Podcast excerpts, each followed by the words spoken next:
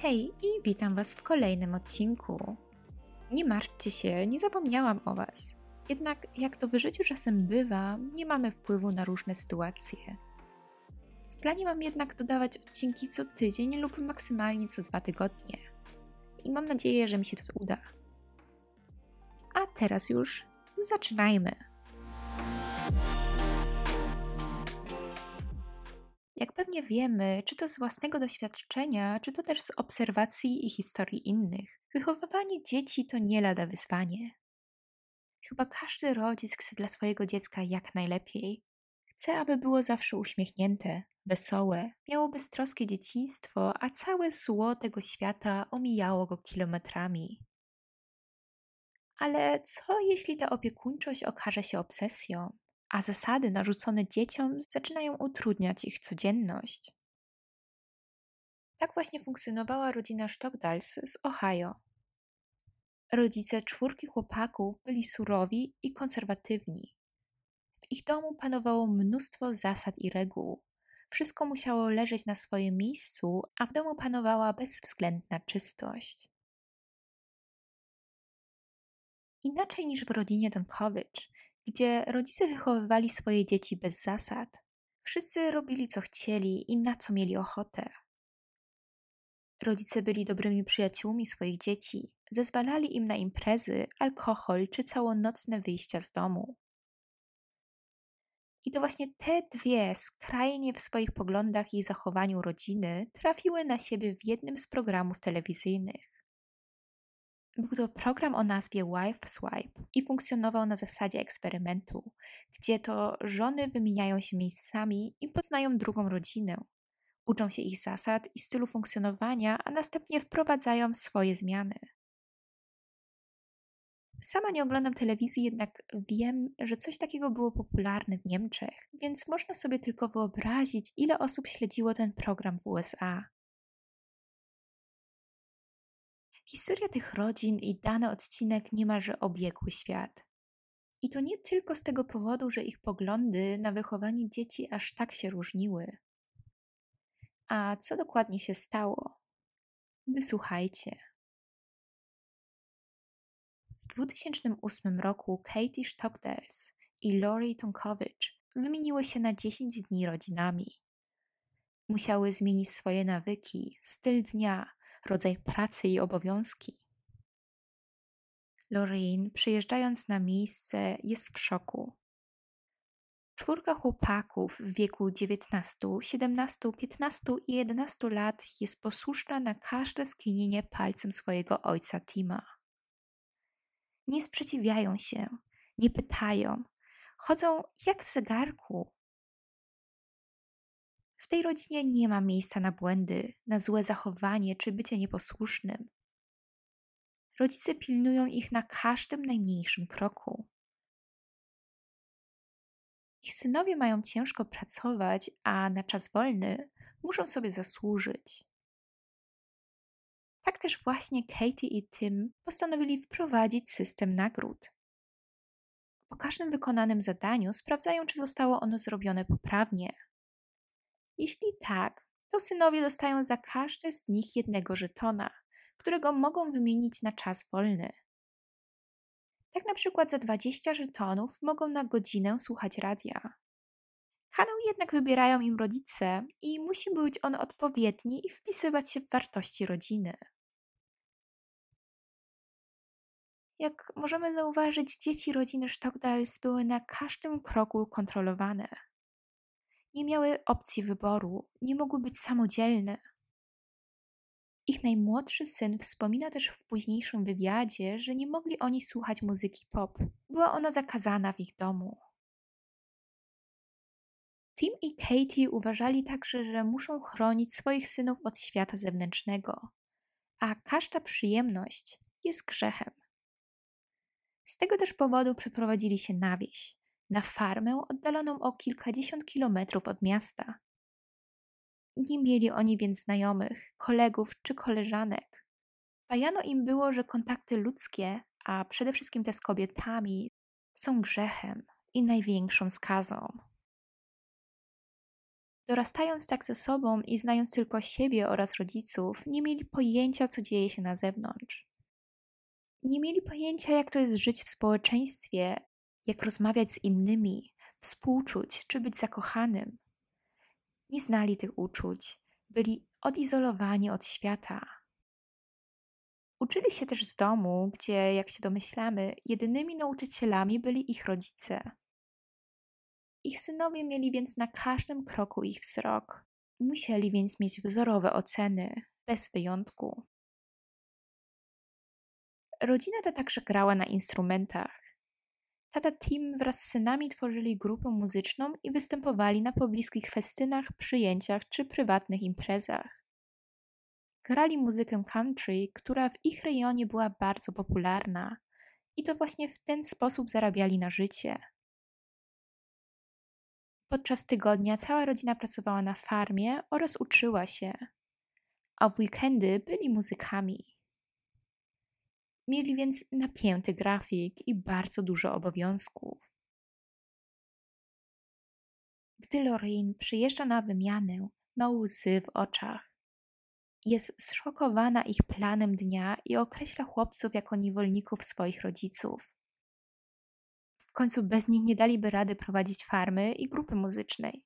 Nie mieliby więc za co żyć i musieliby prawdopodobnie wrócić do miasta i zacząć pracę. Lorraine najbardziej zasmuca fakt, że chłopaki nie mają czasu dla siebie. Od rana do nocy wykonują tylko obowiązki. Wstają wcześnie o świcie i wieczorem po zmroku kładą się spać. Gdy pyta się najmłodszego z niej Jamesa, co by najchętniej chciał robić, gdyby miał na przykład dzień wolnego, ten nie wie, co ma jej odpowiedzieć. Nie ma pojęcia, co to jest, jak to jest się wyspać, poleniuchować czy odstawić rytm dnia. Odpowiada jej jednak, że chciałby mieć więcej czasu na zabawę z braćmi, gdyż nawet to jest im zabronione lub mogą jedynie uzyskać za wymianę żetonów.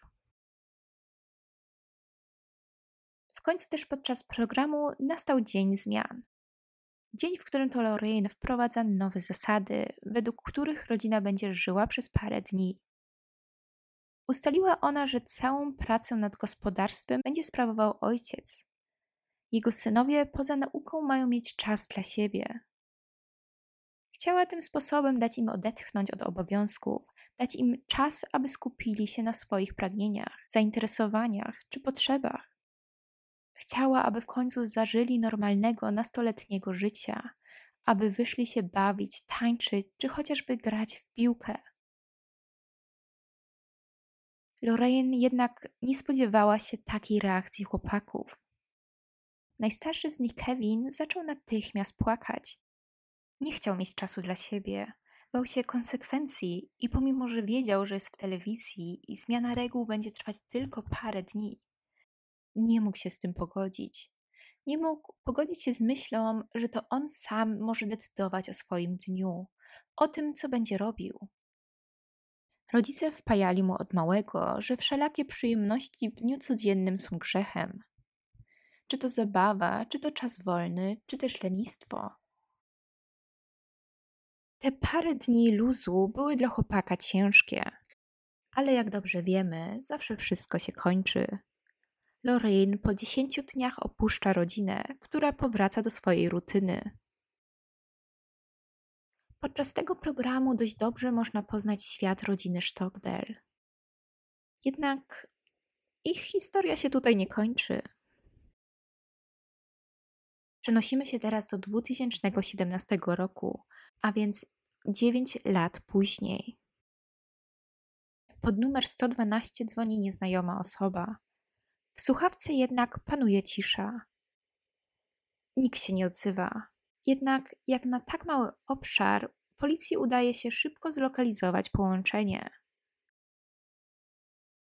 Numer ten pochodzi od rodziny Stockdale. Możliwe, że to tylko pomyłka, jednak funkcjonariusze postanawiają podjechać pod ich dom.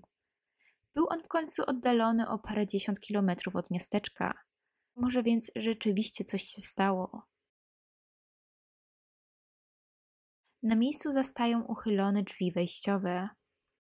Wchodzą do środka i tuż przy przekroczeniu progu słyszą strzał. Natychmiast zawiadamiają komisariat, aby wysłali pomoc. Nie wiedzą jeszcze, co ich zastanie. Jednak, gdy przechodzą kilka kroków dalej, znajdują ciało najmłodszego syna rodziny, Jamesa. A na górze, w swoim łóżku, odnajdują także mamę Katie. Jacob leży w kuchni i to od niego słuchać było postrzał. To on zabił mamę i brata oraz próbował sam odebrać sobie życie. Na szczęście jeszcze żył. Został natychmiast przetransportowany do szpitala, gdzie dokonano operacji. Lekarzom udało się wyciągnąć kulę postrzałową z jego głowy i tym samym uratować mu życie. Jego ojciec Tim i najstarszy brat Kevin podczas zdarzenia nie byli w domu. Mieli szczęście, że ta tragedia ich ominęła. O morderstwie na farmie rodziny Stockdale od razu dowiedziały się media. Zaczęły one spekulować, wyciągać stare filmiki z czasów odcinka. Zaczęto snuć domysły. Kevin wraz z ojcem oficjalnie przemawiają też przed prasą. Wybaczają Jacobowi. Proszą wszystkich o modlitwę, wspominają Katie i to, jaką dobrą była matką. Tak samo i Jamesa i jego talent muzyczny. Wspominają też, że ich rodziny nic nie jest w stanie rozdzielić i kochają Jacoba tak samo jak wcześniej. Jacob po operacji musiał przejść wielomiesięczną rehabilitację. Po ponad roku był wreszcie gotowy opuścić szpital. Wtedy też zaczęła się jego rozprawa, która skończyła się w 2021 roku. Jacob dostał 30 lat pozbawienia wolności.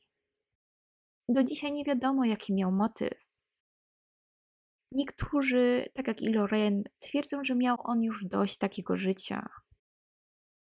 Chciał uwolnić się od rodziców, jednak nie wiedział jak. Możliwe, że chciał wykorzystać moment, kiedy Kevina i ojca nie było w domu. Chciał uciec, jednak Katie i jego młodszy brat James nie pozwolili mu na to. I tu już kończymy naszą historię. A wy jak uważacie? Jaki mógłby być jego motyw? I tutaj nasuwa się pytanie, ile należy kontrolować swoje dzieci, aby nie było za dużo kontroli? Będzie mi miło, jeżeli zasubskrybujesz mój podcast. I widzimy się, a raczej słyszymy w kolejnym odcinku. Hej!